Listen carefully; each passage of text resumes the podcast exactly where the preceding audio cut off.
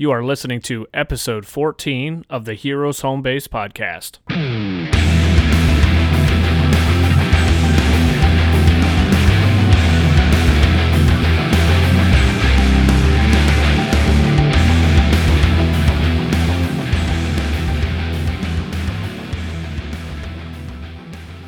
Hey, what's going on, guys? This is Rob. This is Mark. Hey, it's Rich. Fellas, how we doing? Fantastic. How about you? I am trying to be good. Trying I to want- be good? I, well, I am good. I'm just trying to get him in a better mood because this week was the week I was supposed to go to the Emerald City Comic Con in Seattle. Flight is booked. Flight is booked. Everything was done, and the Comic Con got postponed because of the Coronavirus. coronavirus. Uh, Washington's the epicenter of that shit. It got postponed until sometime in the summer. I'm gonna get refunded my ticket, but I'm gonna I might lose out on my plane ticket. I'm probably gonna lose out on my plane ticket. That fucking sucks, dude. I'm really upset, and I'm just trying to be in a better mood. But man, that sucks. Two hundred and sixty-seven dollars. I'm just gonna miss out on. Dude, I, I hear the airlines are, are losing major dough, so it doesn't surprise me that you're getting screwed over. And I'm sure you bought insurance, but I'm sure it doesn't cover situations like this. I did. I purchased the insurance. Well, I mean- hopefully we can cheer you up tonight there, Mark.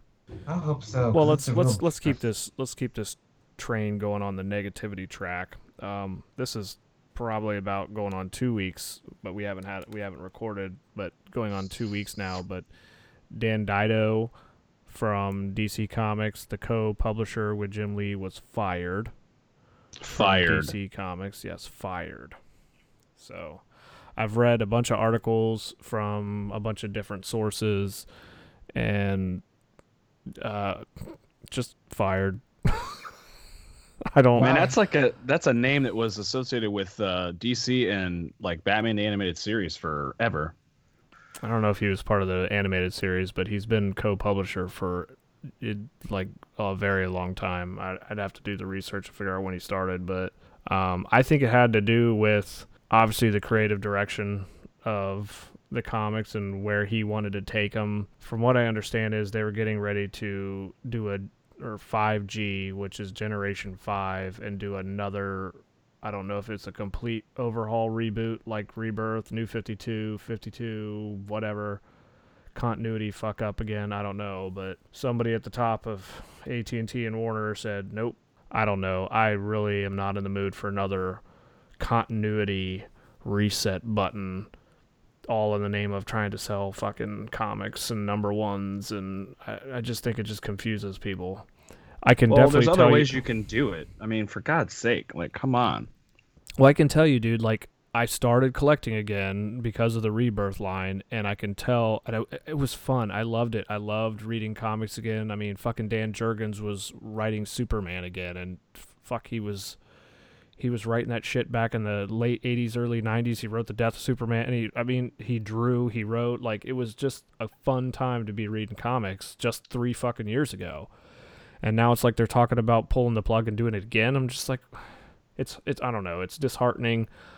Um, I just think that it it was so much fun to be reading comics again, and I feel like after getting to where we're at in the continuity, it just feels like the whole rebirth got pulled halfway through it, like before it got even really got started. I mean, you got to really think about like the Doomsday Clock story was supposed to, you know, repair some of the timeline and repair some of the continuity questions that people had and the fact that that just wrapped up 3 years and it was supposed to be 12 issues delay after delay it kind of just makes you think that there was some kind of you know something going on to where the original plan was not implemented so So I got a question. Is I'm assuming Warner Brothers is now the parent has been the parent company for years. mhm. So they essentially call the shots yep and they call the shots on the creative decisions down to the DC Comics side of things. well potentially. Dan and uh, Jim Lee were the publishers, and uh, most of the creative creative ideas went through them. And I know the majority of them went through Dan.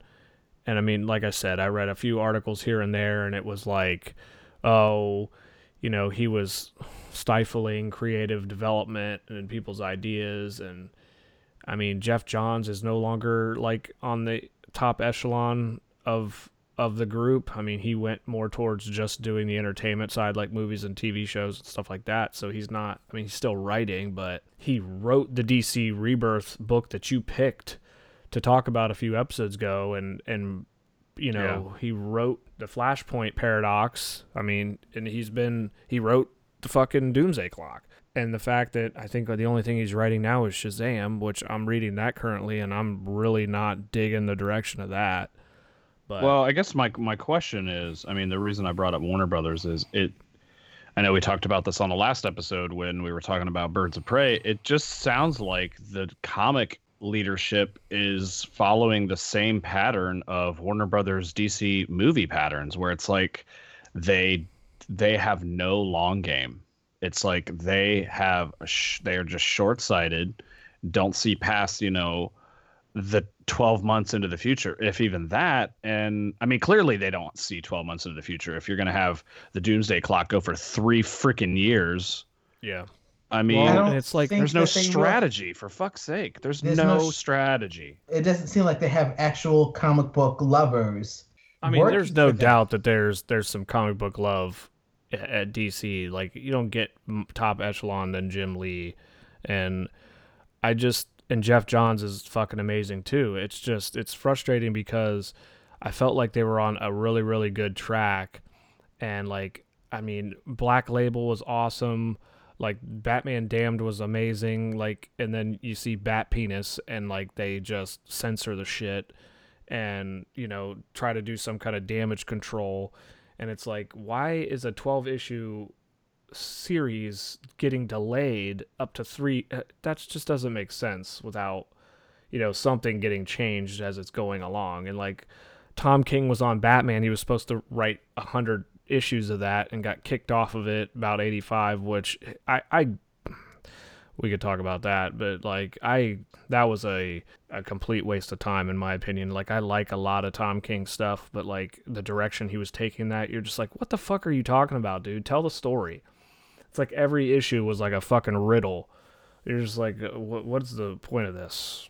But well, I mean, I'll say a no-brainer here. I mean, obviously, the main strategy is we got to sell books, we got to mm-hmm. make revenue, but I think specifically with DC and Warner Brothers, that fact has stifled innovation and creativity for the last 20 years.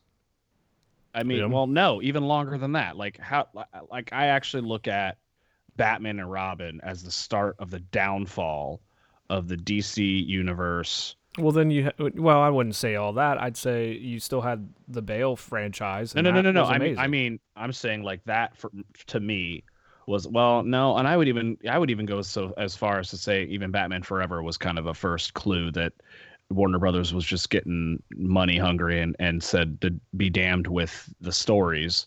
I mean, you had some great stuff, but see, and I've told you, I've said this numerous times, even the Bale franchise was amazing. And then they just were like, all right, we just need to keep recreating that.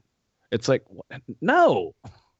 Well, Something's missing in their formula. They don't have a formula, they don't have a strategy the way Marvel and Kevin Feige does. They just don't have a strategy, they don't have a, a, a formula they just can't. It's just like hit or miss. There's no formula there, and I think Jim Lee is better as an artist than a publisher. Well, and I will agree with you, Mark. I actually think if you if if we go back in time and look at Iron Man, like I have to I have to firmly believe that Marvel had this shit planned out over the next like 15 20 years. They did. Studio wise before even Iron Man hit theaters. Like They did and and it was like don't well they did damage control. i mean their first round of movies were fucking shit. And then it's like iron man they had their plan and then iron man was an immediate success and they're like sweet let's get this thing rolling. Let's let's stay on track here.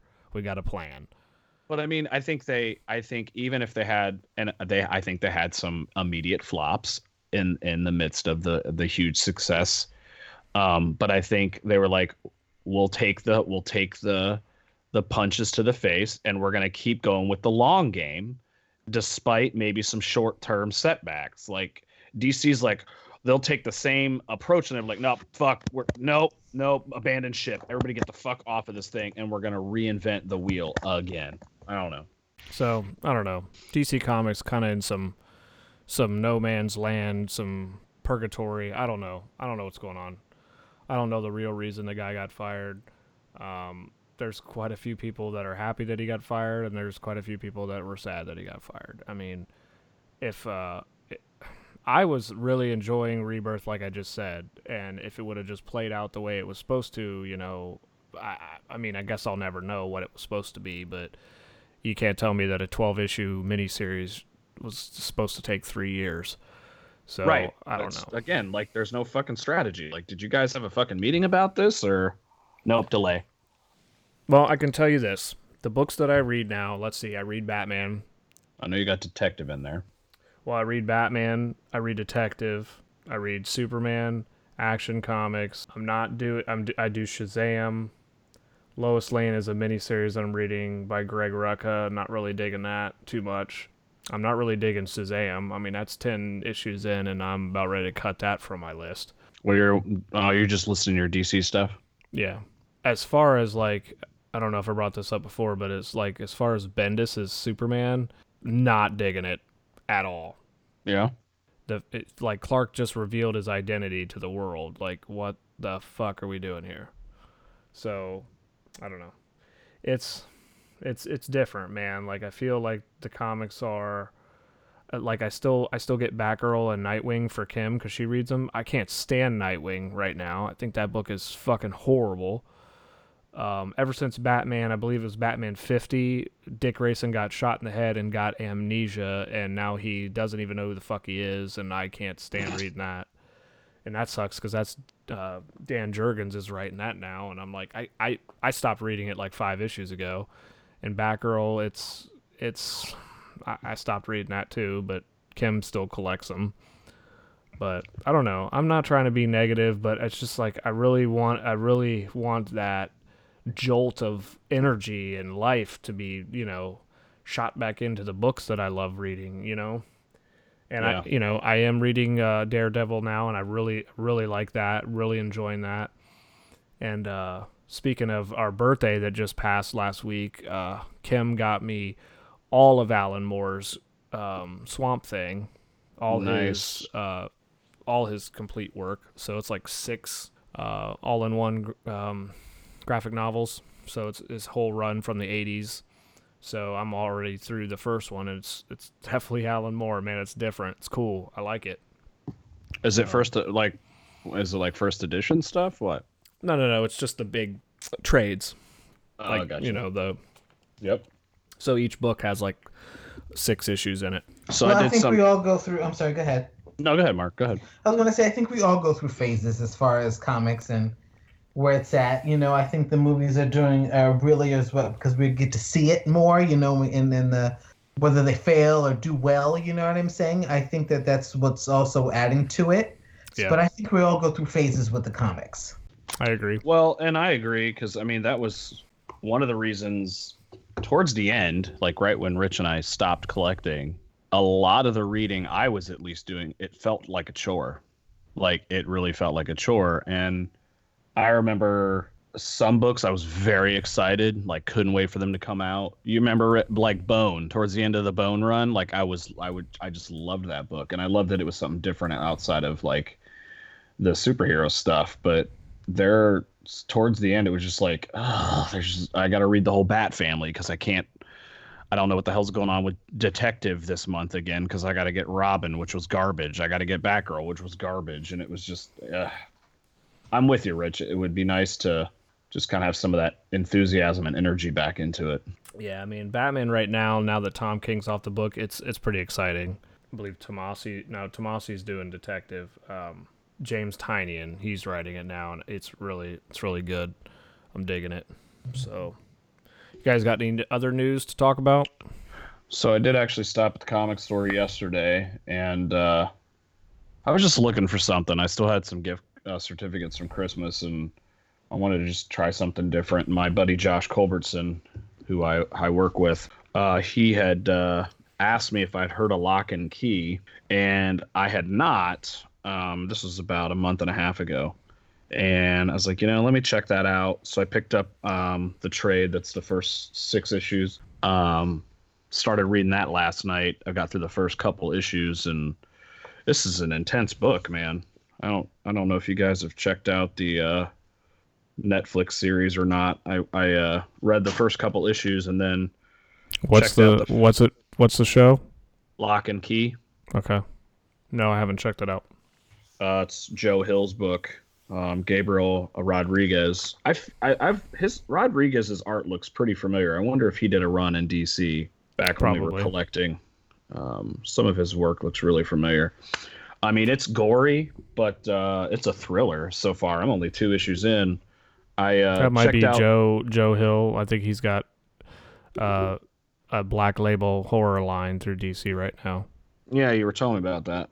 So that's I, I like it. I checked out the first two episodes on Netflix right after I read it. Um, looks like it's a pretty decent show from what I can tell. The cast seems to be pretty solid, uh, but it's it's kind of weird, but it's kind of a cool weird. So nice. Um, I was I was just like, when did this come out? And it looks like it was uh, I think 06, 07 is when it first uh, debuted. So uh, that'll be something new that I've been checking out that I'll uh, be more than happy to kind of share on the podcast in future episodes. Oh, yeah. Nice. So this week we've decided to dive into our home-based communications which basically that's what we're going to be um, communicating with some of the people that have been emailing into us. And so this week we are hearing from one of our old buddies who we've known for over 20 years. We used to work with him, we went to high school with him, and it's Antoine Bush. And I think Antoine was the first person ever to email the show, wasn't he? Yeah, he was. Yeah. And then uh, Subject Line Herb took over the uh, responsibilities of that. All right. So for this week's home based communication. It's Antoine Bush. So without further ado. So Antoine, how in the heck how the how in the heck did you hear about our podcast, sir? Uh, initially through Facebook. Um, I believe I believe Mark was the one who posted it, and I just happened to see it on my feed, and I clicked the link, and it took me to Spotify and got me here. Nice. Are you a a, a listener of every episode, or yeah, uh, you guys are my number two comic book related com- comic book related podcast behind uh, Fat Man and Beyond. Oh wow, yeah, that's a lot of pressure. A lot of pressure. All right. no, not really. It just he he just he just has a head start. you know what I mean? Only like 400 like episodes. episodes. Yeah, you know, you He's the Joe Rogan of the comic book podcasts. Right. Yeah, yeah. Well, we're glad you're uh, you're listening to us. We're glad we're your number two. Hey, of course. So, can you tell us when did you first fall in love with comics? Um, as a kid, I want to, see you know, being a product of the '80s. Um, it was initially the TV shows. Um, uh, initially, my first two favorite comic book characters were Batman and Spider Man. You know what I mean? Because they had the because I was catching the Spider-Man reruns and the Adam West reruns, and I would just be glued. You know, Nick at Nite used to show the uh, the Batman marathons, and I would be hooked for like three hours, just just stuck. And then uh, one day, my mom came home, and she brought she brought five comics, and three of them were Batman, and two were Spider-Man. And the initial Batman uh, comic books were the ones that had uh, Scarface. Yep. Yeah. So like he was the first like comic book. It was a three part. It was a three. It was, I don't know how she got. It. She got it in Meijers of all places. And and it was yeah. It was just and then uh Spider Man.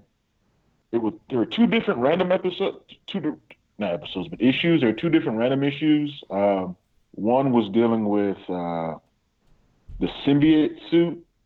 Mm-hmm. It was mm-hmm. like the aftermath of the symbiote suit, and then there was a couple issues later where Carnage was kind of introduced, and that and this and like the the rabbit hole plunge. So was it like nice. a, a, value pack from my, like Meijer, or did she just grab you a whole bunch of single issues? Uh, single issues, single issues. So, Antoine, are you currently collecting anything, or if if not, uh, if you were given the opportunity, what would you collect? I haven't collected anything in a while, only because of just work, just just family stuff. Um, I do read online every every now and then when I get when I get a chance. I don't, don't like reading comics online. I feel like it's a sin. It's blasphemous. But you got to get your fix some kind of way. You know what I mean? Um, I'm currently catching up on um, Spawn. Um, I, am I'm a huge huge McFarlane fan. Yeah, you've always been a um, fan of Spawn. Yeah, always been a fan of Spawn. Just because he's so different. You know what I mean? Um, I like different. I like heroes that are. Yeah, yeah, yeah, a lot, a lot. I like I like heroes that are different. You know what I mean? He's no. There's really no one like him at now. Not that you know. Not. I mean, he's kind of like the the uh, the punk rock. I, I, look at him as like the punk rock to the mainstream. You know what I mean? Yep. Um, I don't know. He's kind of screamo, uh, isn't he? yeah, a little bit, a little bit. Heavy we all, metal, right We there. all got a little. We, we all got a little bit of screamo in us, just a little bit. We all have guilty pleasures, you know. Um, um, catching up. Does. Yeah, with the you know it's it's kind of cool with technology nowadays, especially YouTube. If I don't have time to sit and read comics, I'll listen to uh, Comics Explained on YouTube. and, nice. Uh, you know what I mean? Yeah, you know I, it's it's cheating, but hey, sometimes I got to get my fit. Um, I just recently finished the uh, Captain America story where he's a Hydra agent, and we're just like, what the hell is that? Like that's crazy. And I just started um, Batman, uh, uh, the one who laughs, I think he's called, where he has that weird thing over his face. Yep, yeah. Batman who laughs. Yeah, yeah. Like I'm, I was, I'm intrigued by that because like, is he like? He has a, like I haven't really started, sir. Like I'm, I got maybe like ten minutes into it. So is he like the Joker or the, the Joker break? There was a whole what? I want to say through going on two years ago. There was a whole dark multiverse, uh, and there yeah. was all these versions of Batman from these different dark matter universe. Like there's all these different little timelines, and each one of these Batmans came out of it, and he was the most, I guess, popular that Scott Snyder ran with. But they're getting ready to come out with Death Metal, which is another continuation to it. It was a it was an interesting story for sure. Is this the like oh, Dark Knight Metal stuff? Yes. You were the one who thought it was like uh you thought it was a Joker, but it was really Batman who laughs. It's a creepy yeah. looking yeah. Yeah, yeah, yeah. When I, I I scrolled across it on Instagram one day and I was like, What the hell is this? Like did Joker become Batman? Like I thought it I thought it was kind of like the repeat of when he uh was it the Batman Beyond when he mm-hmm. put himself in the decoration. I thought it was something along those lines when I first saw it. Nice. Yeah. So it's so funny because you have always been, in, not only do you are you a comic fan, but Antoine is also a very awesome artist. So yes. when I it just like, you talking about Spawn really brought back memories of you drawing Spawn all the time and how detailed you were in drawing him, and you just did those artists justice. You know, when you used to draw him, I remember that. Antoine and I, and the three of us, we also have known each other over 20 years. I recently saw Antoine. Was it last year? Yeah, last. For Avengers, for Avengers Endgame, when I went out to Phoenix, Antoine lives in Phoenix, everybody, and yeah. I went out to visit him to see last Avengers week. Endgame, and I saw him out there. So we've all have been friends. We went to high school, middle school together. So we've Antoine and I have been friends. We worked at the same grocery store. Yes, you work at the same oh, grocery yeah. store, Big Bear, yes. Ohio. Two seven zero, baby. They're no longer in business. I still got, I still got the name tag at my mom's house. Believe it or not, I don't know why. I know why. You never throw that out, sir. no, I'm not. I'm not gonna throw it away ever. Never. but can you tell us what are some of your favorite stories? Uh, favorite stories off the bat uh, from Marvel, it was uh, Civil War. Just the idea of the government coming in and just messing everything up for everybody, and mm. heroes having to decide like, do I tell myself or do I tell who I am or do I not? So then you got this whole thing of like heroes teaming with villains and you know people dying who shouldn't die and the aftermath after that. Um, X Men versus Avengers was another good one. Um, DC's Flashpoint Paradox. That's my mm-hmm. all-time favorite. Just the idea of if I do this one thing and I change this one thing, it fucks everything up. You know what I mean? Like I right. love that. Um, King, Kingdom Come was a good one. Um, it actually It's it's funny. The Flash has always been my favorite DC superhero, but the more I read the comics now, I'm kind of leaning towards the Green Lantern. Not necessarily the Green Lantern in per se, but the Lantern Corps. I'm a, I'm a Blue Lantern kind of guy myself. Nice. Yeah. You just uh, you just answered my question. It would be kind of what's your who's your favorite hero? So sounds like. Oh, my favorite for yeah favorite DC superheroes go, is gonna be the Flash, hands down. Like Barry Allen all day.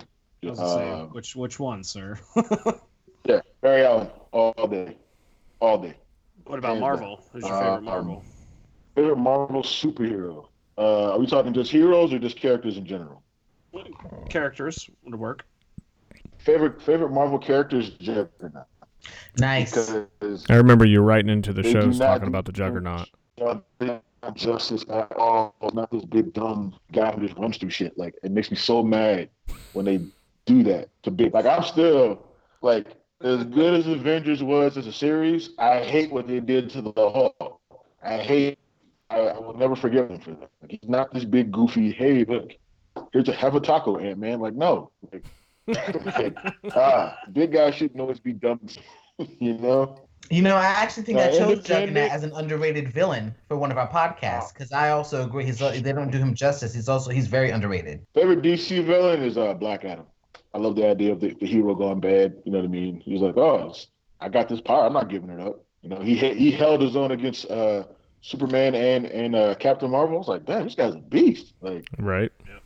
You know. Well, you got the, magic. Uh, there goes Superman. well, I mean, like he he came down pretty badass too he got. I mean, he got. He did get his ass kicked in that. Uh, remember, like I think it was like ten years ago. That DC online trailer. It was for the PlayStation. I think it was, and Superman came down like, "Where's Batman?" and Black Adam's kicking ass, and I'm thinking like, "Yeah, Black Adam get him," and Superman beat the brakes off him. I'm like, "Ugh." yeah, chalk, chalk that one up as a L. yeah, I, I love to see him do more crossovers though. Yeah. All right. So, um, talk to us about your favorite comic book movie?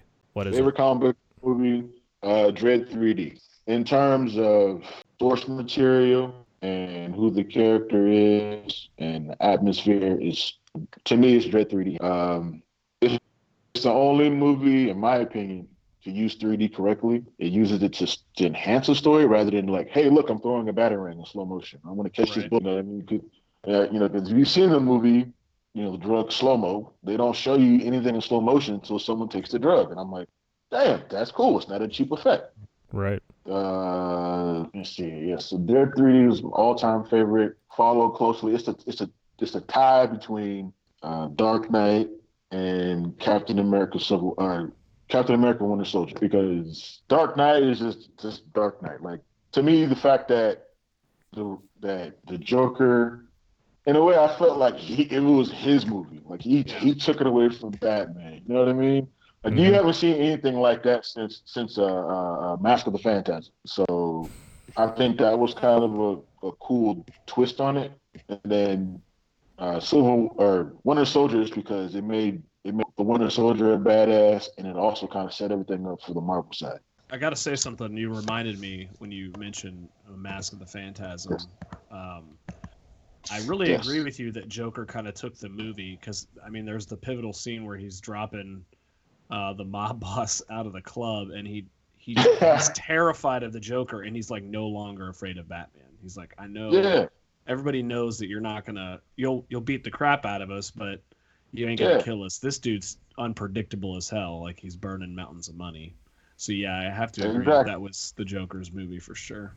Exactly. You know, my my favorite line my favorite from the Dark Knight. My favorite line is when he's burning the mountain of money, and then he, pulls a knife out. Like, how about I cut? Oh no! He, when he looks at the one guy, goes, "How about I cut you up into little pieces and see how you, see how loyal your dogs are then, or something like that."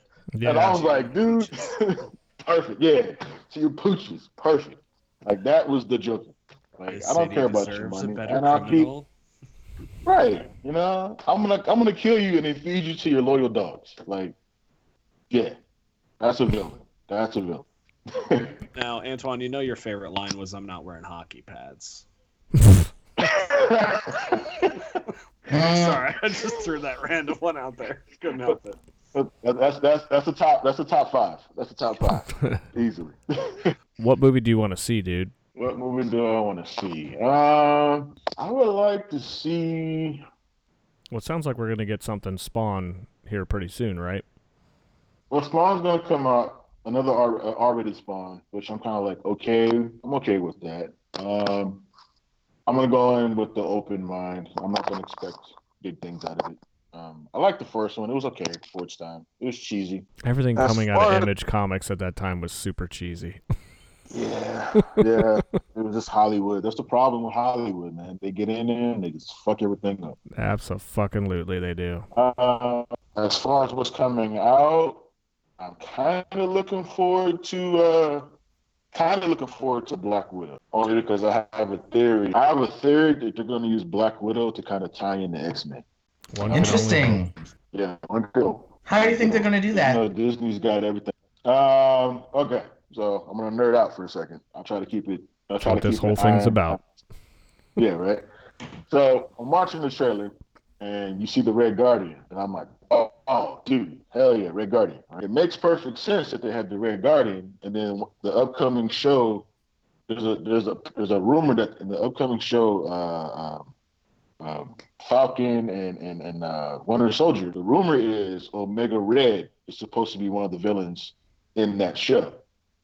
So you could totally have um, the Red Commander and and and and uh, Omega Red like kind of it could be like a passing kind of thing where he's in the background or he says his name. And then, and of course, if you bring in Omega Red, you have to bring in the X Men. It's just like it's it, the story writes itself. You don't have it's not rocket science. You know what I mean? Yeah. Uh, yeah. So I, I hope I, I, hope it's good. I'm going in with low expectations. I feel like it's it's kind of weird that we're going to Black Widow, being that she kind of spoiler alert she died. So. No. But I liked it. Yeah, no. I like I like to see some like more obs- obscure characters get a movie. Like I want to see Moon Knight get a get a series or. He's I, getting I a show. Like, I kind of like. He's getting a show. Okay. See, I, he's I getting a show on I like the, I like the idea of giving comics shows rather than movies because you can stretch it out and tell extra story. Like you can go into the fine details. Yeah, you can make it's sure that the character development is legit. Absolutely. Right. So. I'm fine you know, with some like, obscure no, no, go ahead, go ahead. I was gonna say I like, I like Daredevil. Like I was like I was never a big Daredevil fan, but the show was amazing. Dude, I just literally great. started binge watching that this week because I started reading the comics and I'm like, I fucking love this show. it was excellent. Frank Miller, Frank Miller saved that saved Daredevil in my opinion. Like Frank Miller is like the comic book. He's like comic comic book Mount Rushmore number one. Like that guy. Oh, jeez. So I'm a, I'm okay with the um, obscure characters getting their their movie or their show. I think it really yeah. just depends on who that is, because as you probably picked up on our last episode, I still think even people like Harley Quinn should not have their own movie. Look, Harley Quinn. I'm a, I'm gonna say it like this. I don't hate Harley Quinn, but she is the DC Universe's version of Wolverine. She should not be in every fucking movie that comes out. Right. It makes me so fucking mad. And ah, just you know, and then they changed the name to Harley Quinn and the Birds of Prey. I'm like, like, what are you doing? Like, classic she's a Warner side, Brothers, bro. Classic yeah, Warner she's Brothers. a she's always been a sidekick. Like, why is she a main character now? I mean, I I I understand her her importance. You know, you know, as a as a for the for the box, for the box office sex symbol. I guess. But I feel like, watch, you know, they'll do a second Suicide Squad. There'll be another Justice League movie, and I guarantee she'll be in that one too, just because. right. Just because. So, on that note, what is your least favorite movie, comic book wise? Oh shit. Uh, Justice League. oh, uh, I don't know, dude. Uh, you know what? I'm I got a soft spot for the Phantom. I'm not even gonna lie, dude. I have a soft spot for it. It actually wasn't. Uh, it wasn't bad. The yeah, Billy Zane know, Phantom movie. Yeah. Yes, 1996, yes. Kristy Swanson. Yes. he'll still always be one of the. He'll still always be one of the henchmen in Back to the Future. He was one of Biff's. Yeah. Like. Yeah. Yeah. Yeah. Yeah. Yeah. Um. Worst. Oh, man. Least favorite superhero movie. I Ah, damn. Alec Baldwin in the shadow.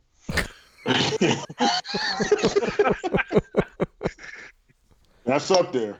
Um, it's between Green Lantern and the Fantastic Four, All right. the so original. I was thinking about this the other day. Um, Okay. I've only seen about half of the Green Lantern movie because I just stopped watching it. But I mean, how how do you do a Green Lantern movie right, with like what the character is? You know what I mean? Um, okay. Don't make it so damn. Don't make it so Hollywood. Yeah. That makes sense. Okay. Well, I mean, I know. The fact that the dude Reynolds didn't even have a real costume, it was CG costume. Like, what the Bingo. fuck, man? Bingo. You can't CG all that shit. Like you put CG, like make a CG to put it on, and then once you put it on, you make it an actual costume.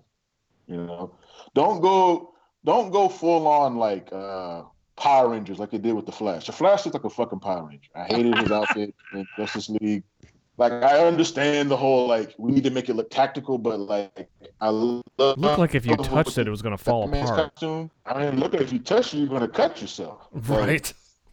like I love what he did with Batman's costume in the Justice League movie. Kept it simple. Like it's it's Yeah. it's cloth and it's, there's whatever material. There's some padding there. Cool. Like simple. It doesn't have to be this big like technical functioning thing. It's like it's a costume. You know. But yeah, I would, go with Green Lantern as the worst. Is my least favorite. But if I'm gonna if I were to remake Green Lantern again, tune turn down the CG.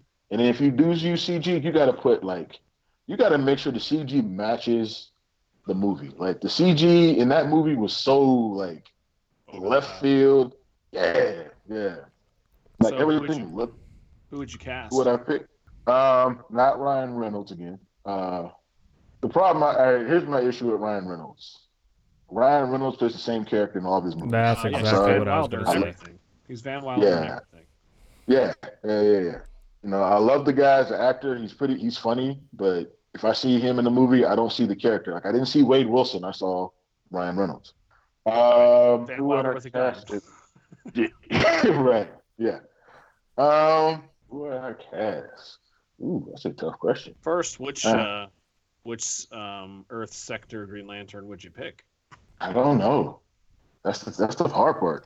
So I feel like honestly, I'd always have to go with Hal or John Stewart. Like, I, I really wasn't a huge Kyle Rayner fan, but like, it's Yeah. th- those two are like the top two. I Rich almost feel like Rich loves Guy Gardner. Oh fuck! That guy's a jerk. He's a dick. He was awful. yeah, Ah, yeah, yeah. I almost feel like the Green Lantern.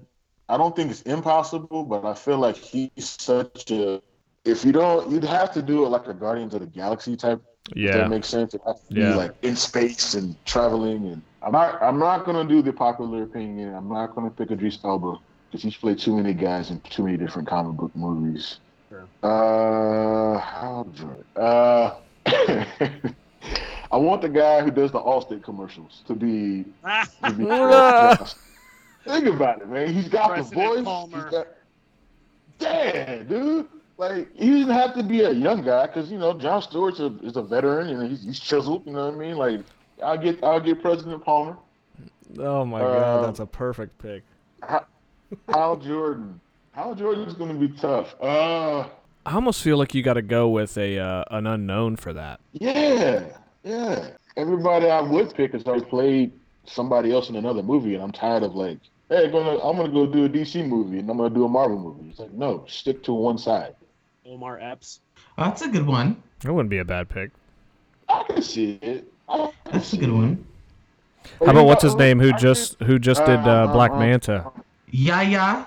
Yes, Yahya's good. I can't take. I gotta. Oh, yeah, yeah. Nah, he he's got to be Black Manta forever. That was like my favorite part of Aquaman. He fucking killed that role. Yeah, yeah, that that yeah. Black Manta was a fucking. He was a beast, dude. Like I That fucking never. suit, that- dude. That suit was the shit. Yeah, because I went in, I didn't know what to expect with Aquaman, and I was blown away by it. And when Black Manta came on, like I was never a Black Manta guy, but when he came on the screen, I was like, this guy, yes, he's cool. I want more of this guy. And I love how they like subtly explained why his helmet is so fucking big and stupid looking, but it was fucking perfect. Yeah, you don't need like a ten minute disposition that's be like, yeah, this helmet looks like this because of that. It's like, no, this is it. Cool. I'll just show you like the real problem quick. With most, com- the, pro- the problem with most comic book movies nowadays, or most movies in general, is that it's we're like we're coming into their world. Like if you just make it simple and believable, we'll go with it. We don't need like this whole like elaborate story. Like Yeah. just keep it simple. Keep it simple. It's not hard. Like comic books to me should not be real. Like I mean, you can have real life elements in it, but when you make a comic book movie real, it loses its, it loses its appeal to me. Oh, I think that's one of the biggest problems with DC is they're too busy freaking reinventing the wheel. every- They really just can't Yeah, get it they, right. They just keep. Ah man, I I don't. Yeah. It's on like one hand, I love them. On correction. the other Let hand, me let me course correct the last movie that has nothing to do with this movie, and it's all about how can we Yeah. make more money. It's like what the hell's happening? like I, I, I gave Teen Titans a shot and I couldn't do it. When when when Robin was awesome, fuck Batman. I was like, oh, dude, no. Like, Oh, Titans. yeah, Titans. I, I tried. I really did. And I'm pissed that like Swamp Thing was the shit. I'm a huge Swamp Thing fan. Swamp Thing Now was it's the not shit. coming Yeah, we're back. not gonna do it. Yeah, again.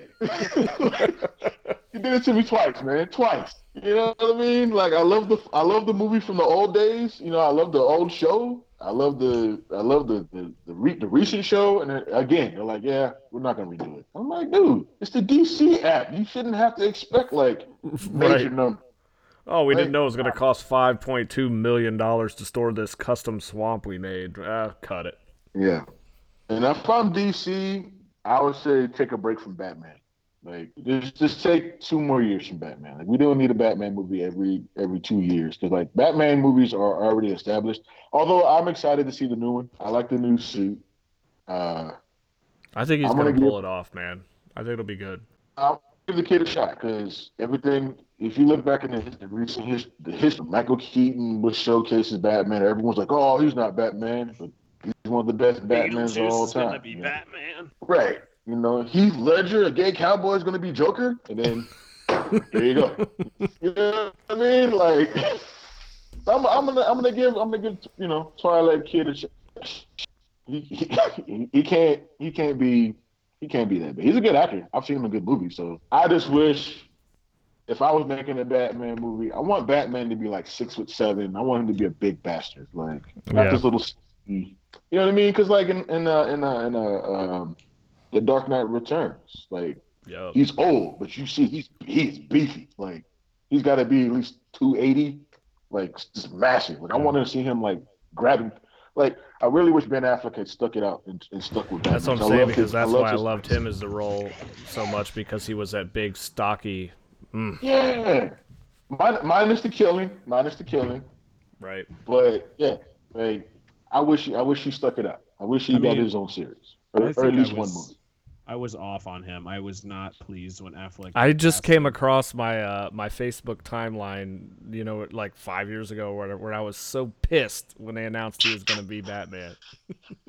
I mean, I, I'm glad to be proven wrong, and I hope. Uh, I I think for me, I'm just mad because I really don't want the dude that played Edward in the Twilight films to be affiliated with the Batman franchise. But I'll give him a shot. I can- That's that. I can That's my understand that. bias. That's my bias.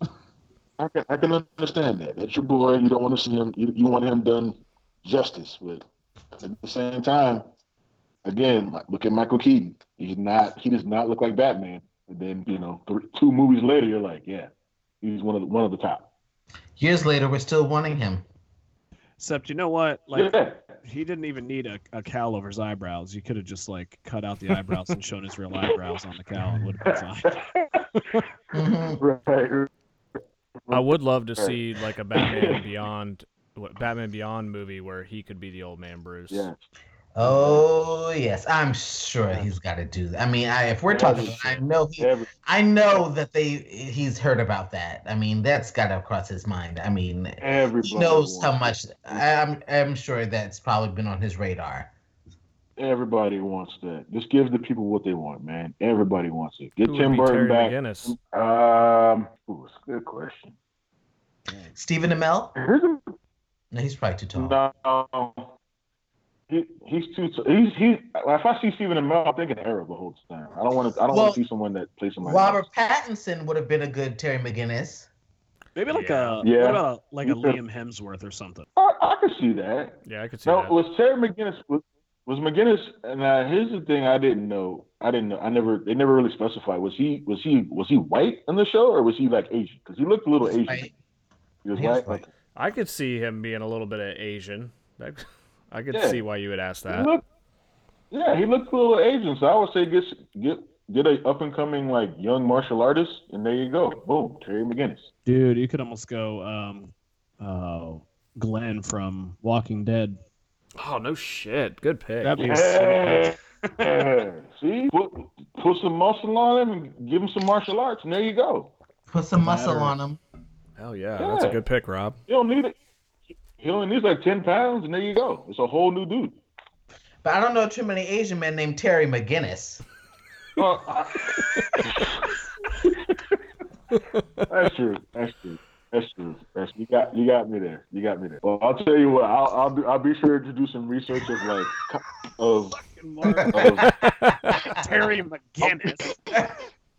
Maybe Steven Yeun or something. I'm Is that racist? Oh my god.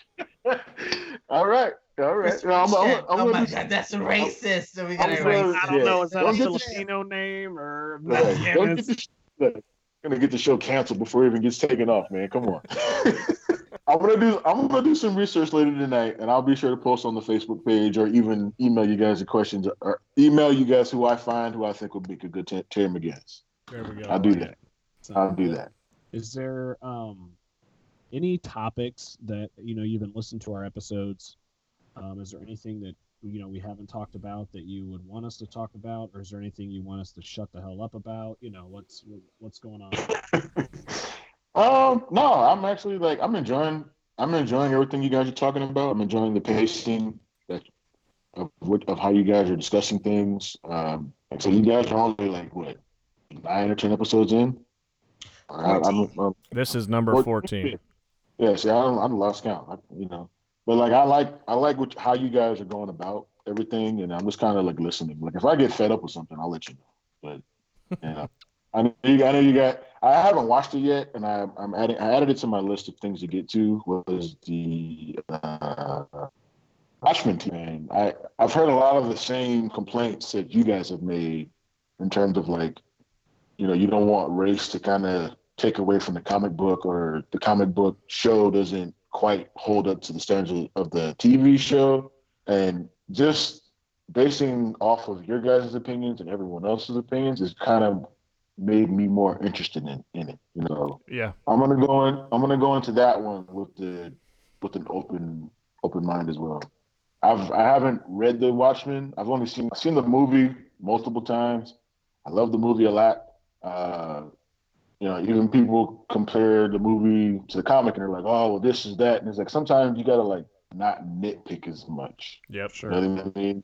That's one thing I've I've had to learn growing up too with the with especially with the comic movies. It's like, oh, this he didn't wear that outfit until this, so this is wrong, and you know what I mean. He didn't do this until that, so it's like, all right, this is for the this is for the wider audience, not Yeah. just think- us. This is I for think if one thing, I- I, still have people talking to me about the show, and I know we've talked about it a lot on on this podcast several times. It at least opens up a wider conversation. yeah. You know, I'm okay. by that I mean, you know, we're talking about, you know, politics and entertainment, current Yeah. events, Yeah. representation, uh, ideology differences, and things like that. So, I mean, it, it I, I guess what I would appreciate is it's at least a broader conversation, but at the same time, you know, still owning, you know, the things that I don't really care for it about or care too much. I understand. But yeah, give it I a shot. hope- I mean, absolutely. I just-. I just I just hope, especially with the second season being announced, I just hope they don't beat a dead horse. You shouldn't be talking about the same things like ten episodes later. You know what I mean? Like should, you should go on to different stories or different arcs and have different things. Like I don't want to be talking about racism for four seasons later. It's like, all right, you know what I mean? This isn't The Walking Dead. Like, Right. give me something. The Walking Dead. I mean, I love The Walking Dead, and but it's it's beating us. It's beating a dead horse. It's like, oh look, we got these survivors. Okay, cool. Hey, you guys want to come into our camp? Oh no, we shouldn't let them in our camp. And then it's like, oh, okay, now there's beef. And then eventually, three guys get killed. The new guys come in. insert new villain. It's just just rinse yep. and repeat, rinse and repeat. But I still I checked out. I checked out when Rick left. Yep, ditto. I was done. Mm. I yeah, barely stuck I, it out to that. I was like, you know what? I'm sick and tired of seeing these characters that we love to just turn into bitches with Negan. I'm like, I, I, can't, I can't do this anymore. I'm out. Well, I, I before I joined the military, well, when I joined the military, I had read the series up to and after Negan, like right after the whole thing when Negan went down, and so it was for me. I it was exciting for me to see how everyone's to see how everyone else reacted to to how their favorite characters kind of bitched out to Negan. Because that's how it was in the book. Negan was a motherfucker. Like you, yeah. When he got his, you were excited for it. But then, you know, the show kind of took some liberties, and I understand why. You know, you guys been doing the same show for ten plus years. Carl's like thirty years old. Rick's like fifty five. Like, I get it. you know what I mean? Still loved. I still love the fact that they did when they killed Glenn. It was scene for scene from the book.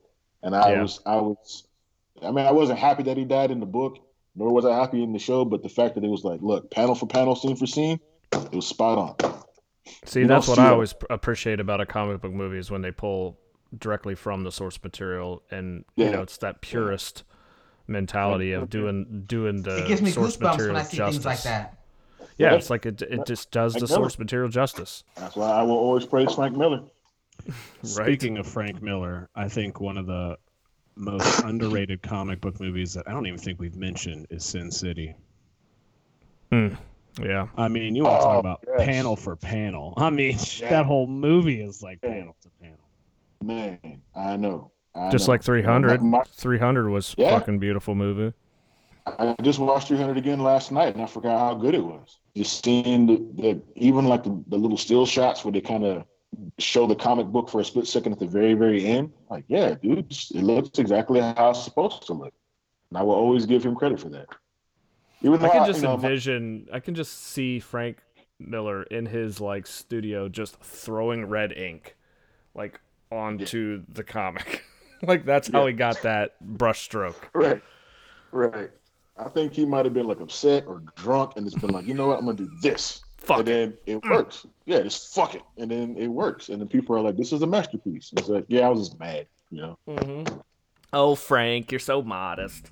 right. My mom, my mom actually got me an autographed. Uh, she got me like a, a, I think the Dark Knight Returns. I think it was like Volume One. She got an autograph by Frank Miller. Nice. And I spazzed, I spazzed the fuck out because she didn't know who he was. She was like, "Hey, I was at this thing and I saw this comic book signing over here, so I went and got this book, and I'm sitting downstairs and I'm playing Xbox at the time. And I'm just like, whatever. And she puts it on the table next to me. Next to me, I look over it and I'm like, Dark Knight Returns, Frank Miller, and I see the autograph, and I was like, "Did you get this autograph by Frank Miller?" She's like, "Yeah, that's his name." I'm like, "What the hell?" I'm like, "What the hell do you mean?" Like, she was like, "Yeah, he was down, whatever. He, he was downtown, and I was happened to be down there, and I walked up and I talked to him. He's a really weird guy, and he was nice. That's so your weird. mom. That is so your mom. And I was like, I'm son of a bitch. My mom makes Frank Miller. Like, I, damn it, damn it, mom. You should have. You could have called me. I would have. I would have got down there as soon as possible, and like, you know what I mean? Like, just. Uh, it was so memorable that she forgot his name. yeah, well, my mom doesn't know shit about comics. You know she'll she'll just buy someone and be like, "Hey, this one looks pretty cool," and then she'll give it to me, and I'm like, "What is this?" And I'm like, "Oh." You don't oh, get okay. more like plain white man than Frank Miller. yeah, you know what I mean. She was like, he just he was a nice guy. He was just really odd. He wore this hat and had his like beard and looked grumpy, and I was like, "Yeah, that's Frank Miller, mom." it's like Freddy Krueger without the sweater and the burns. Right, right. So I was like, "Well, I can live vicariously through her. I can sort of marked on my bucket list. You know, I didn't get to meet all my I didn't get to meet all my comic book icons, but I got to at least see meet someone close. I got to see Stan Lee. I didn't meet him, but I saw him. I was like, oh look, I'm not going to pay 150 bucks, but Mark did that. He smelled like my great grandmother. what does that smell they, like, Mark? Disney, you know what? Mothballs, I'm sure. I was gonna say. Mothballs and lavender. Yeah. Mothballs and basement. uh, you You know, I'm like, I, I saw it because I was at I was at the Phoenix Comic Con, and this was uh, I don't know, about eight years ago, and I, I had just got there meeting uh, LeVar Burton of all people, and I like look. Don't take my word for it. I see this crowd of right, and I look over and I see everyone kind of getting excited and they're clapping, and I'm like, what are they clapping for? It? And I see this little guy just walking through the crowd. I'm like, that's hey, Mr. Lee, hell yeah. He went and sat next to uh, William Shatner. I was like, oh, I'm gonna go get in this line. The line went all the way outside in the middle of April in Phoenix, so it's like 110. And mm. I was like, yeah, I'm not doing that. So I, I waited, and then I saw the ticket price. I saw the prices. It was 150 for an autograph, and it was like 300 for an autograph and a picture. And I was like, no, I'm good. I can say I saw him though. I need that. right. You know? I love you. You know, you're an inspiration. You you know, one of my all time, but I'm sorry, but Well, can you tell us, do you have any questions for us? What are you guys looking forward to most in terms of like uh stories and, and, and, and movies? What what has you guys excited? Just what Disney Plus has in store, you know, the upcoming shows and how that's developed. That's what I'm looking yeah. forward to. I hope they don't do like six six episodes like I want them to do like ten to at least ten to thirteen. Like Netflix has spoiled me. I want to sit down and binge, binge a show, not like okay, I'm gonna sit down and watch these six episodes in two hours and be done. So I'm gonna be upset. Well, I'm always gonna have the hope and pray for the Snyder Cut Justice League movie. I can always wish for that. um, uh, I don't know, dude. I'm looking forward to. Uh, I really hope that Disney Plus picks up the Netflix Marvel shows because I really hey. really liked them. I don't know if there's any talk of that, but I I loved Daredevil, Jessica Jones. Obviously, nobody liked Iron Fist, but Luke Cage was a shit. I I'll loved say, that show. I will tell you what. I, I I hated the first season of Iron Fist, but the second half of the second season of Iron Fist, I was like, this is this is good. And I kind of wish they would give it a third season. I can understand if they wouldn't. So I don't know. Has, has, anybody heard any talks of whether or not Disney Plus is going to green light those or what? I haven't heard anything. But yeah, I think uh, I think the time's coming up pretty soon to where Disney can just scoop in and like just take pick up from where they left off.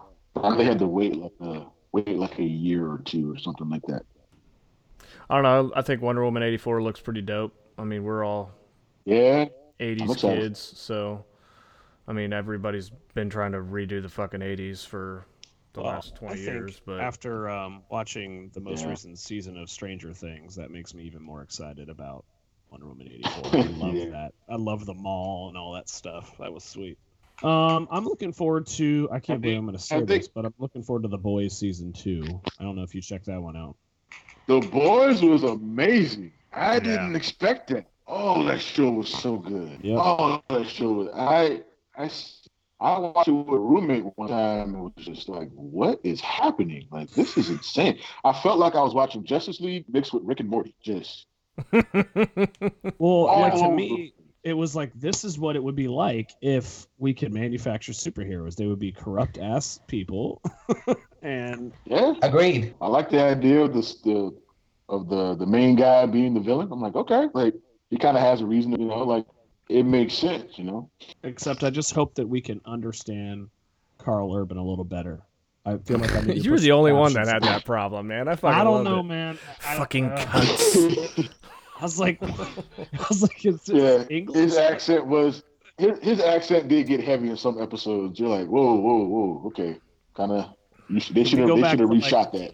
Let's go back to almost human. Can you can you, yeah. Can you clean, go back to your like straight non? I fucking loved that show too. They fucking. I love that show. That was awesome. that one yeah. real quick too. Yeah, yeah, yeah, yeah. So I, I, would like to see DC like do something like that with like some of their some of their other properties as well. You know. I wish they would do like a. I wish they would do a Batman, a Bat family. Like if you're gonna do a Batman movie, then let's just bring all the characters in, man. Let's get some Nightwing, some Damian, yeah, some yeah, yeah. fucking Batgirl. Like I want all that shit. I just hope to God we don't see Bruce Wayne's parents get murdered again. Yeah, I'm, I'm actually so surprised they didn't Dude. go go like some of the uh, Arkham video game route. Like take some of those. Yeah. And like yeah, yeah, Gotham yeah, Knight, yeah, man. Like I'm all about it. Like let's see some right. some amazing storytelling in those video games. Right. I would say what I would love to see done live action. I would like to see uh was it Gotham by is it Gotham by Gaslight? I think it was Yeah. called. Dude, like, ah, that was so fucking good. But at the same time, I hope they, they keep it somewhat. Being a parent now, I'm at that I'm, I'm, at, I'm at that point now where I kind of have to screen everything my daughter watches because I Mhm. kind of made the mistake. I made the mistake of it's, it's ironic. My daughter's favorite two superheroes. I let her. I, I don't. I don't try to influence her, but I let her pick her two favorite superheroes. And her, ironically, her two favorite superheroes are Spider Man and Batman. So I'm like, okay, cool. Like, great job. But her her first experience with Batman was um, the Batman Arkham Knight, uh, the short stories. So the DVD they did, yeah. He said, I didn't know. She, yeah, so like I was, I was in her room cleaning something up, and I'm like, all right. So she goes into the DVD player and puts it in, and she starts watching it, and she's about four stories into it, and I'm like, oh shit, like okay. so that I didn't, I didn't know what to do, so I kind of sat back and watched, and she was just glued to it, and I'm like, How old is she now? She's six. Okay. And she started, yeah, she watched them about two years ago. So yeah, she started watching those crazy Batman stories at four. So, so I'm like, all right, it's all right, all all right. I'm gonna see how she does, you know, and you know, just kind of, I try to, I try to be more cautious of what she watches, but I'm like, well, she watches Batman, she's good. so That's right. You know, I'll tell you what, man. My son's picking up a whole bunch of stuff off Teen Titans Go. Man, that's like an adult show. dude, look, teach. I'm gonna tell you what. I become think- such a smartass. Like, what is this? Oh, that's from I Teen don't Titans know. Go. I, I could be speaking just for myself, but as far as I know, I'm the only person who's watched the other Teen Titans shows. As far as I know, I'm the only person who actually likes Teen Titans Go. Teen Titans Go is is yeah, it's not our Teen Titans that we grew up with back in the day, but the show is hilarious. The movie was fucking awesome. Teen Titans Go to the movie was Oh, I showed me dude. that for the first time. That was amazing. right? You know, the, the little Stan Lee cameo, and he was like, "It's the wrong movie." And he's, I was like, "That's amazing," you know. And then the, the, the little teaser at the end, where it was like, "Hey, with the Teen I Titans," and don't I, care. I spazzed out. I spazzed out. Dude. The best part spazzed- was the Michael Bolton song. Yes, I mean, upbeat, Yes. inspirational song about Oh life. my You can't God. go wrong with that. yes, yes. A dolphin like playing a what was that? Like a guitar, piano, keyboard on a rainbow. That was that song was a Trapper Keeper cover. Yes, yeah. yes, yes. Khary Payton from The Walking Dead was on Fat Man and Beyond, and he said that they, after like the first 20 episodes, they stopped writing for children. They write it more for adults now. Yes. you Good. can tell. They should. 100%. They should, because you can still make it slapstick and silly, and then and like put in a little adult, adult joke that only adults would get. You know, I I'm all, I'm fine with that. Yeah. Well, Mr. Bush, we really appreciate you hanging out with us, man. It's been a very Yeah, filling man. conversation. We really appreciate it. Yeah, thanks for having me, guys. I know I rambled a little bit too much, but I'm excited. You know, it was, Not it was at That's what all. we want, man. That's what we want. I So really appreciate you listening, man. It's been fun. Yeah, sure. I'm glad to see you guys are doing it, man. Again, all the suc- I wish you guys all the success in the world. Hopefully, you guys can be on some Fat Man to Beyond level. You know, episode 400 from now. That's something to shoot for. Absolutely. man. Thank you. All right, Yeah. man. We'll see you later.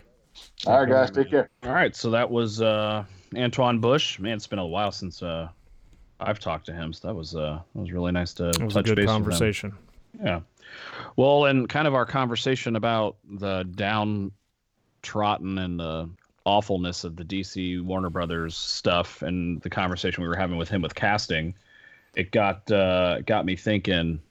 Um, if we were going to go back to one of our least favorite DC comic movies, Batman and Robin, I was thinking maybe we could recast this thing and uh, maybe uh, not only recast it, but maybe um, tell a different story. What do you think? I'm digging that.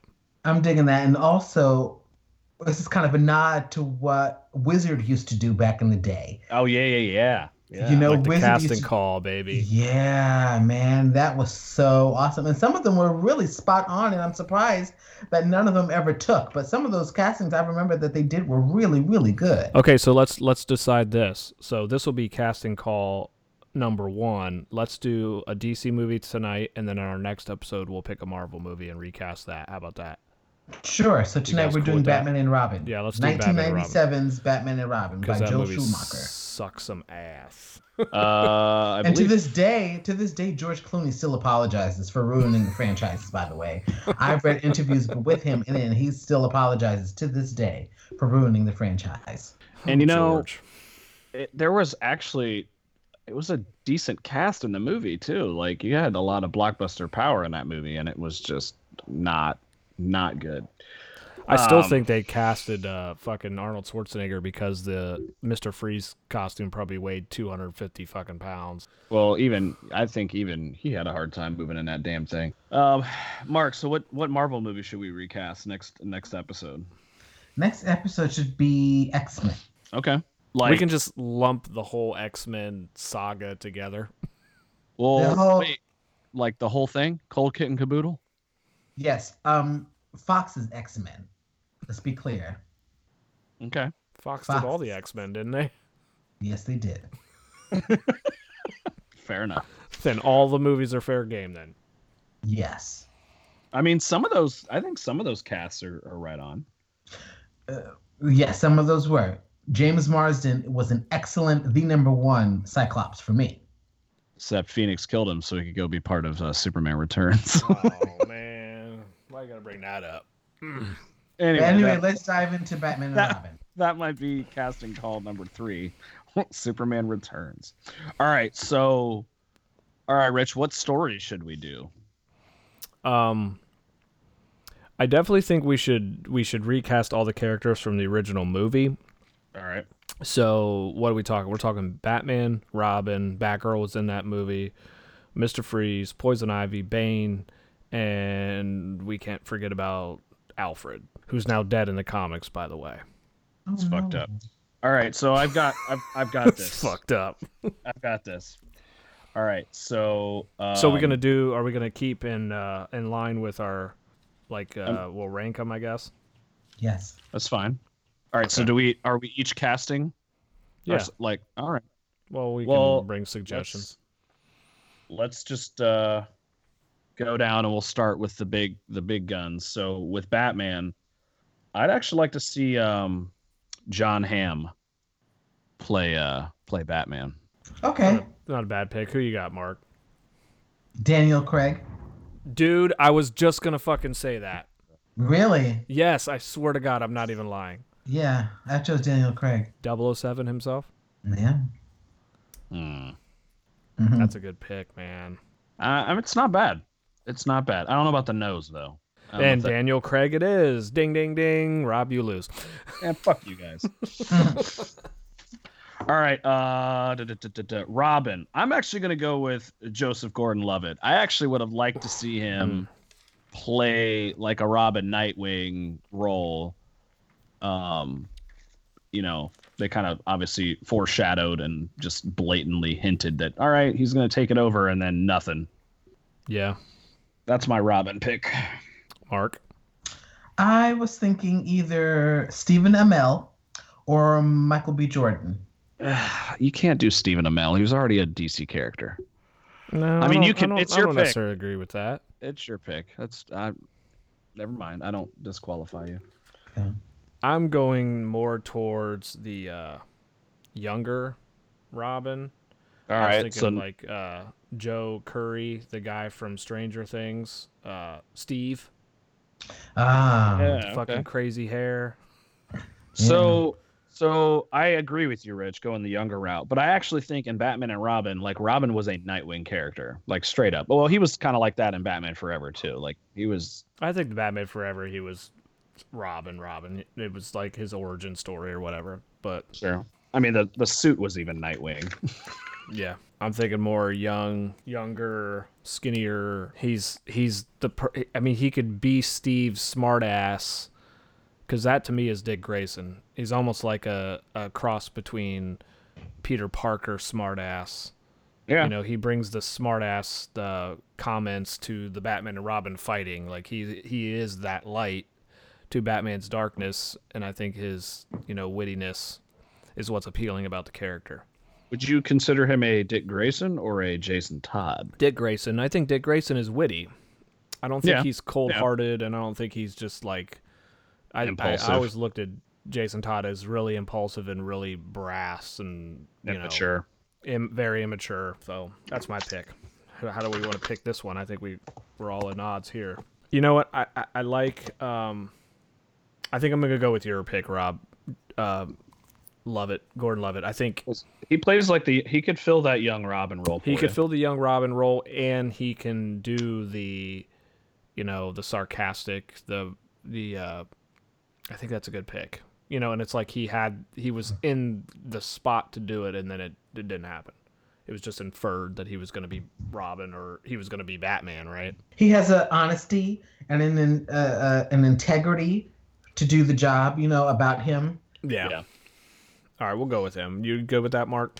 Yeah. All right, Batgirl. I'm going with Jennifer Lawrence. Oh my God, she would be a good Batgirl. I'm going with Emma Stone, the redhead. Hmm, Another good pick.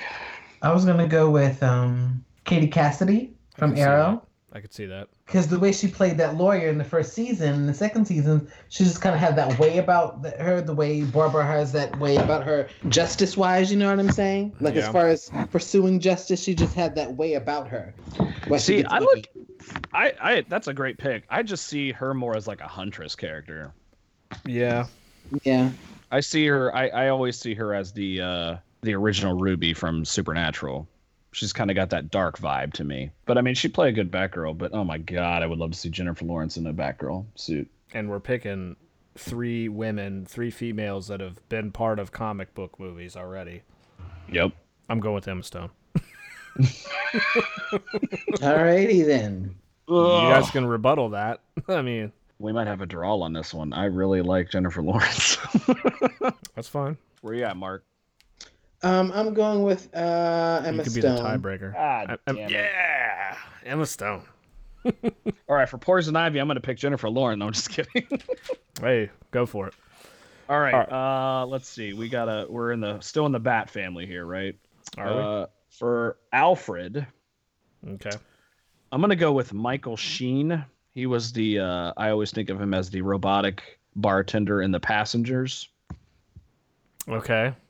Yeah. I I really I I was like that was like the first person I thought of of like all right bartender slash like servant and I was like I'm I'm digging like a younger Alfred. I don't Yeah. taking taking a different tone. Mark, what do you got? I kind of drew a blank on my Alfred. I, I'm I'm struggling with it. Mm, that's a good one. I don't know. We might have to come back to that one.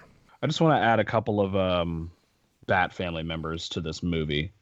Could we incorporate Thomas Wayne into into this? Because I think one of the big disadvantages, or one of the advantages that the Bale franchise had over the original franchise was, I think it did a much better job of telling the story of at least Thomas Wayne and Bruce kind of upbringing. Even though I wasn't too thrilled with the uh, acting chops of the child Bruce Wayne. Um, you know, and getting into like the Rachel Dawes story and all that stuff. I I think it'd be kind of cool if there could be more than just a uh, popcorn flying Thomas Wayne dying in the alley.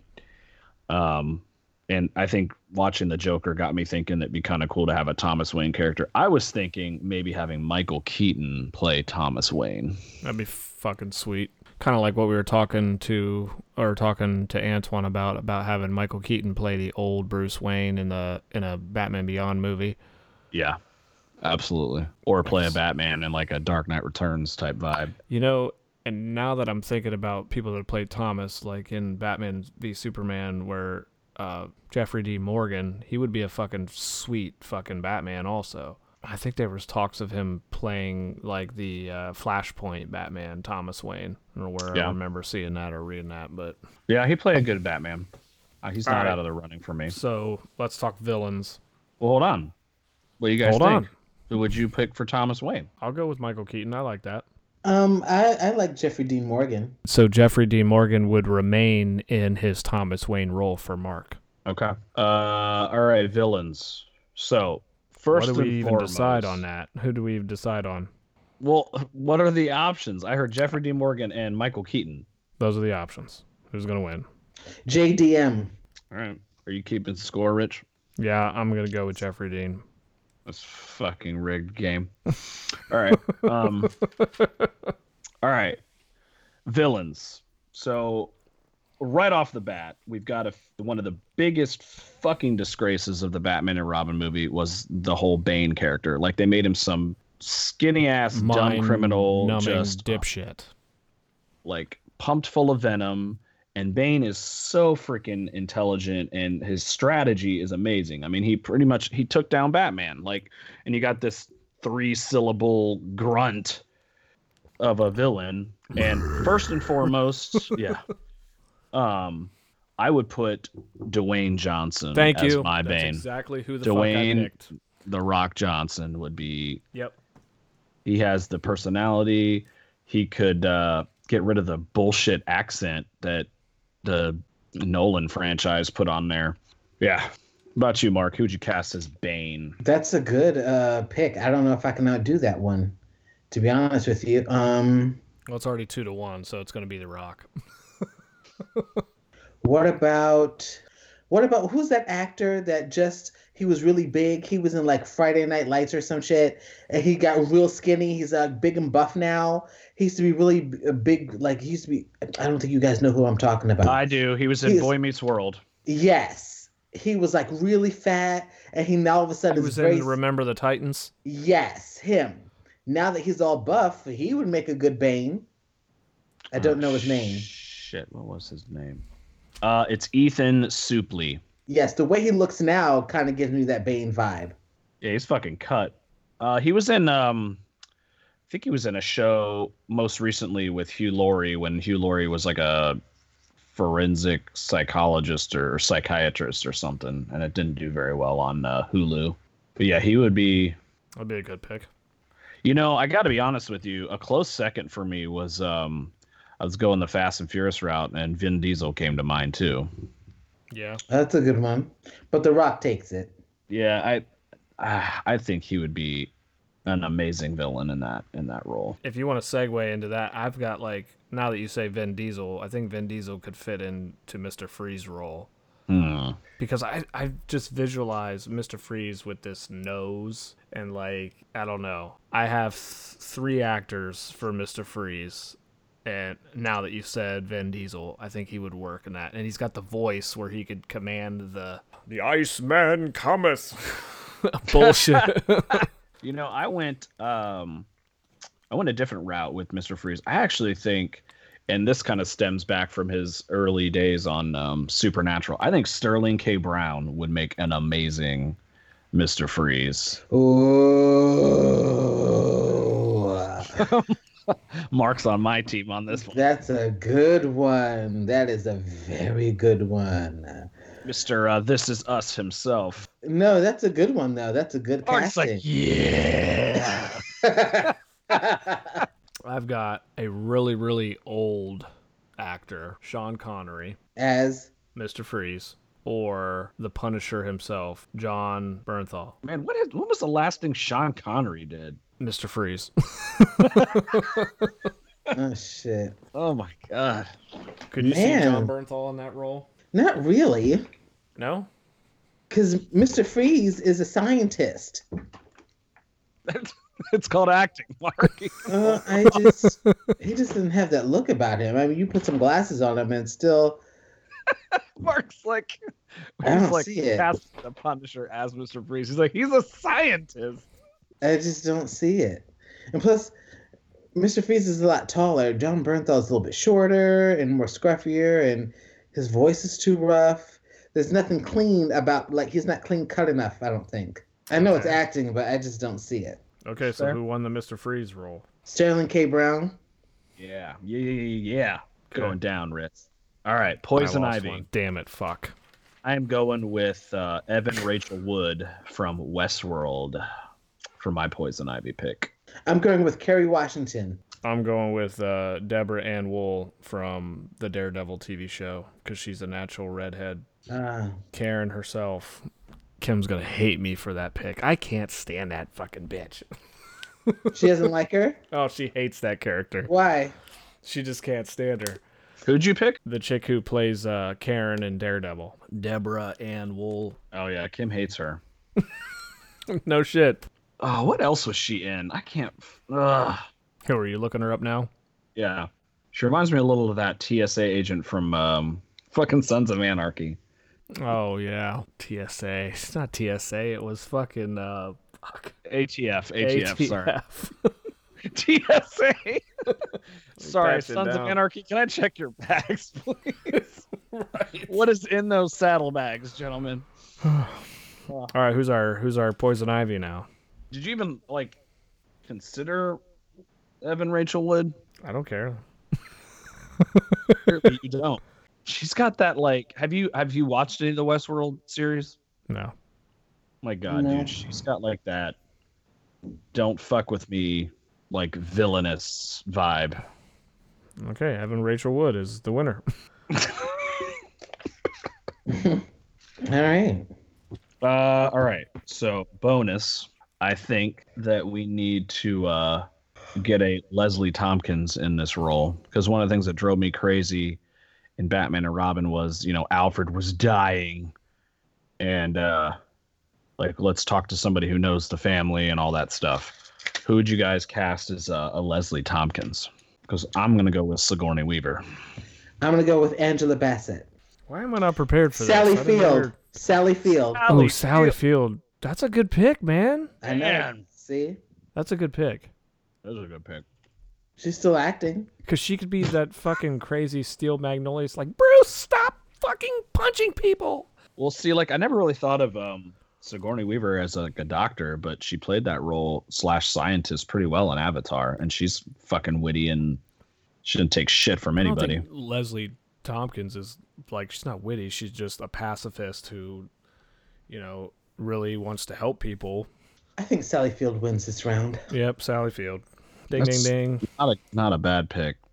That's a good pick, Mark. All right. Anybody else? I think we got everybody. So we have Daniel Craig as Batman, Gordon Levitt as Robin, Emma Stone, Emma Stone as, Bat- as Batgirl, Thomas Wayne was Jeffrey Dean Morgan. Still, hold on. If what? if Emma Stone goes down, Jennifer Lawrence is is is waiting in the wings. Just saying.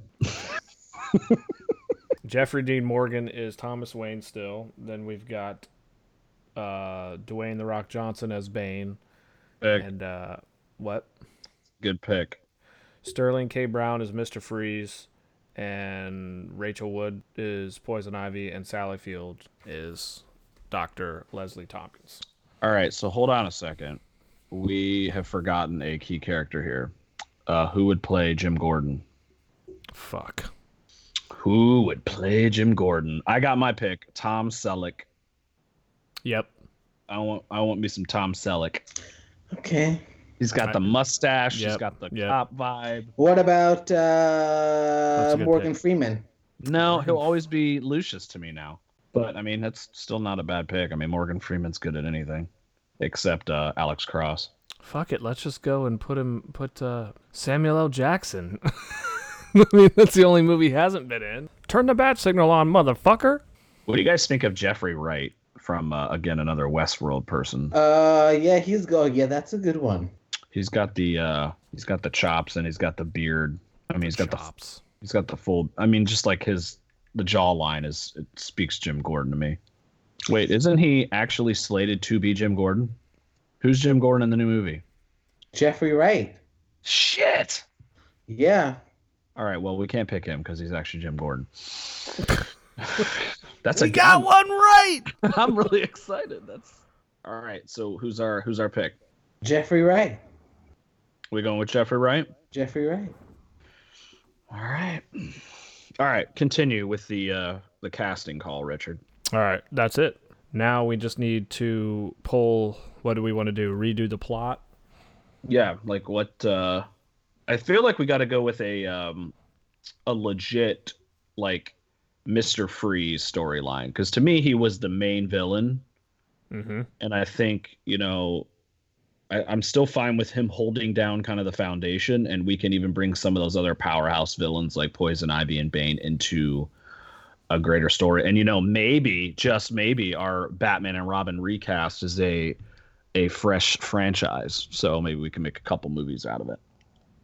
Okay, well, I pulled from Batman: The Legends of the Dark Knight back from uh, 2006. Mm-hmm. There was a three issue storyline called Cold Case, and surprisingly enough, it had Dr. Le- uh, Leslie Thompkins in it. So basically, it's uh, issue uh, 201, 202, and 203. And basically, it's about this author is uh, going to write a book about it's called The Robinson Park Ripper. Okay. And it's basically a bunch of murders where women were stalked and murdered and organs were taken out and removed. And they never found the Ripper, and this author is coming out basically saying that, well, he thinks the Ripper died unexpectedly, and his prediction was it was Thomas Wayne mm. because he was gunned down, and that's right around the time where the Ripper stopped.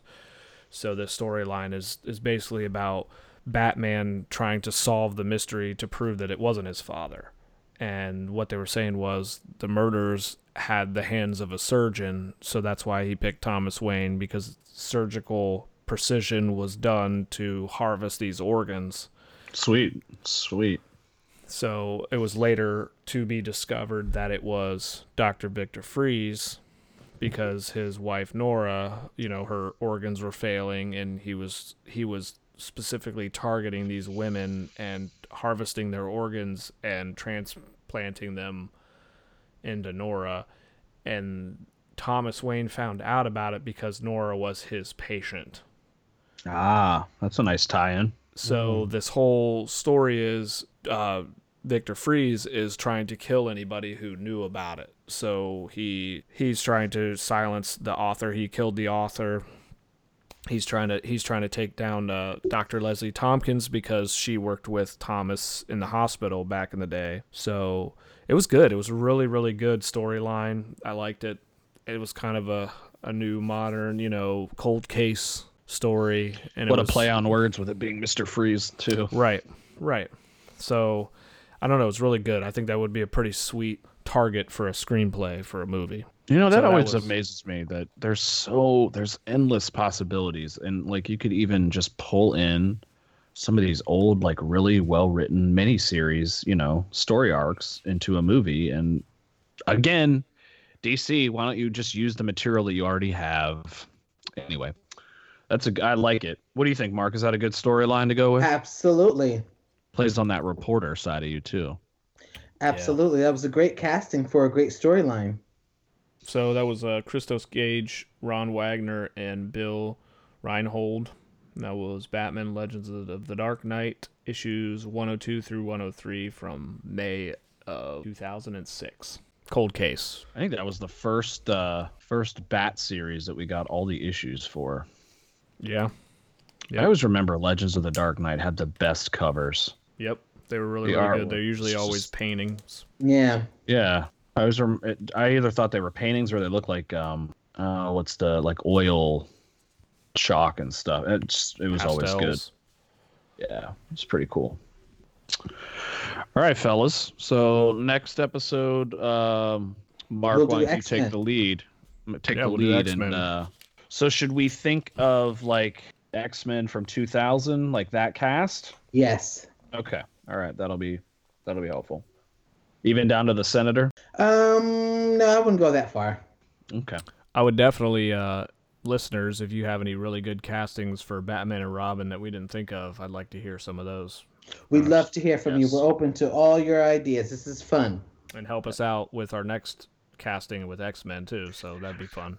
Well, and this is like what we were doing in the comic club back in the day.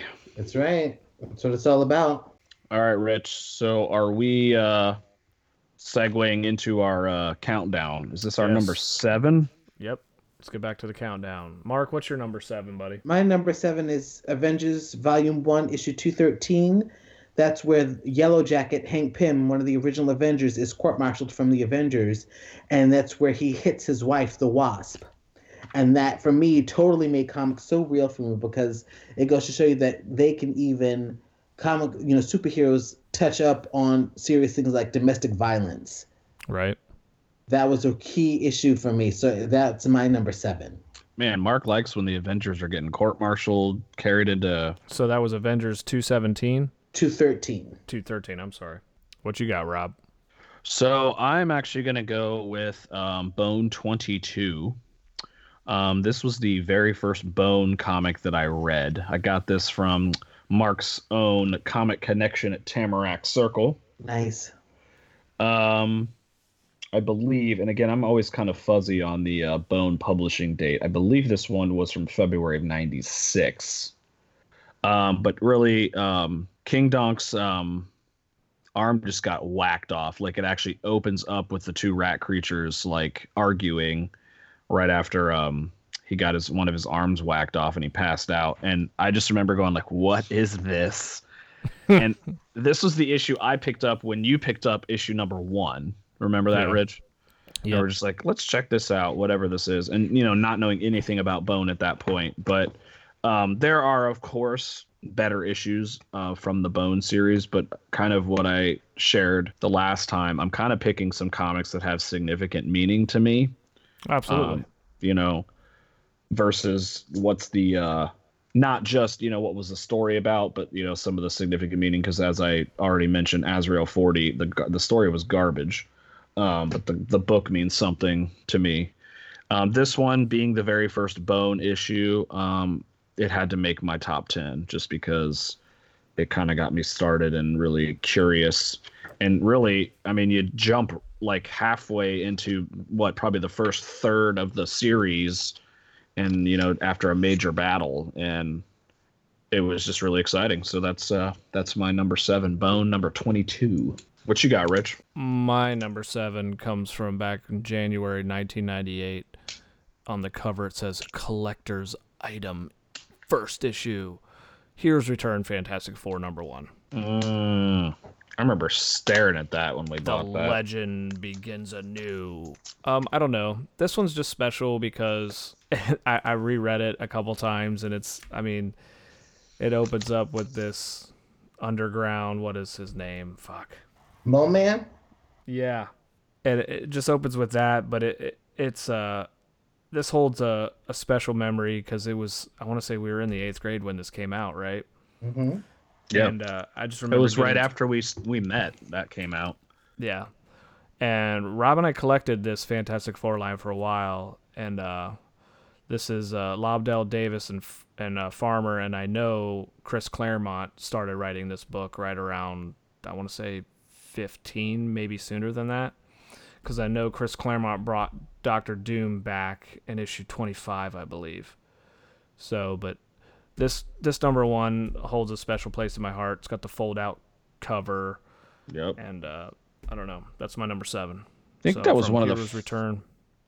wasn't that one of the first purchases we made at the ogre I believe so. Yeah, I wanna yeah. say Because we that got was- this and we got Avengers number one, yep and we just decided to collect Fantastic Four instead of the Avengers. good pick So we collected Fantastic Four, and Mark collected Avengers. That's right. So, and I Well, we remember went- we used to we went have deep uh, into the Avengers for a little while, didn't we? Didn't we at least get like the first ten? No, we only we only did number one. Um, I just remember it was funny because we used to write like our own RMR Comic Club news. Remember that? Mm-hmm. And I remember just I was always like- late to the deadline. Sorry, fellas. I just remember, like, we would just highlight the books we were reading, and I just remember writing Fantastic Four is the best book that Marvel is writing right now, and like, what the hell gave me the the right to say that? Because that's the only book I was reading. Shit. Well, we All the other books are grade. shit. We're also in the eighth grade, so Right. it's fine. So my number seven, Fantastic Four, number one from Heroes Return '98. nice. Again, I really, really hope people can email in and give us some ideas. This will be pretty fun.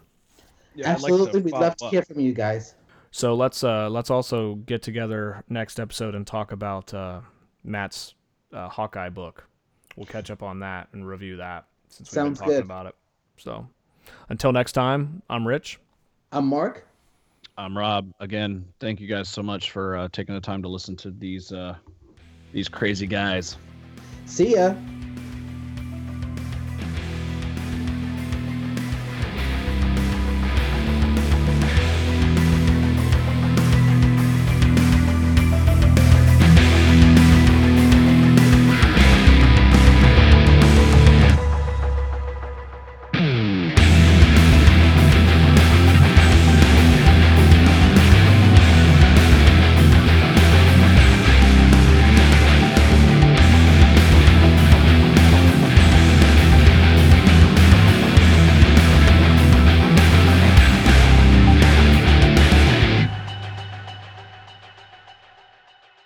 Thank you for listening to this RMR production.